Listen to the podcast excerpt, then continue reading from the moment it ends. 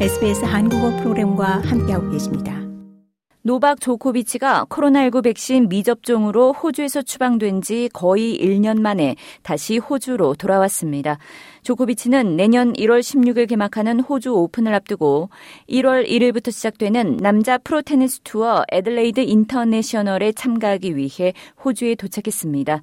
호주 오픈 남자 단식 우승 9회 기록에 빛나는 조코비치는 코로나19 백신 미접종으로 올해 호주 오픈 개막 전날 호주에서 추방된 바 있습니다.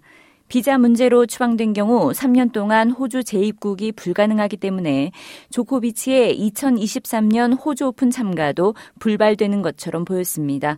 하지만 연방 정부는 지난 11월 비자 발급을 허가했고 해외 입국자에 대한 코로나19 백신 접종 규정도 해제됨에 따라 조코비치는 호주에 올 수 있었습니다. 테니스 오스트레일리아의 대변인은 27일 밤 조코비치가 애들레이드에 도착했다고 확인했습니다. 조코비치는 일요일에 개막하는 애들레이드 인터내셔널에 참가합니다. 2022 호주 오픈 남자 단식 결승전의 승자는 라파엘 나달이었습니다.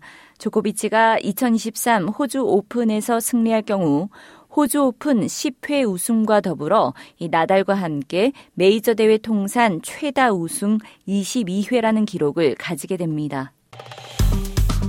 좋아요, 공유, 댓글, SBS 한국어 프로그램의 페이스북을 팔로우해 주세요.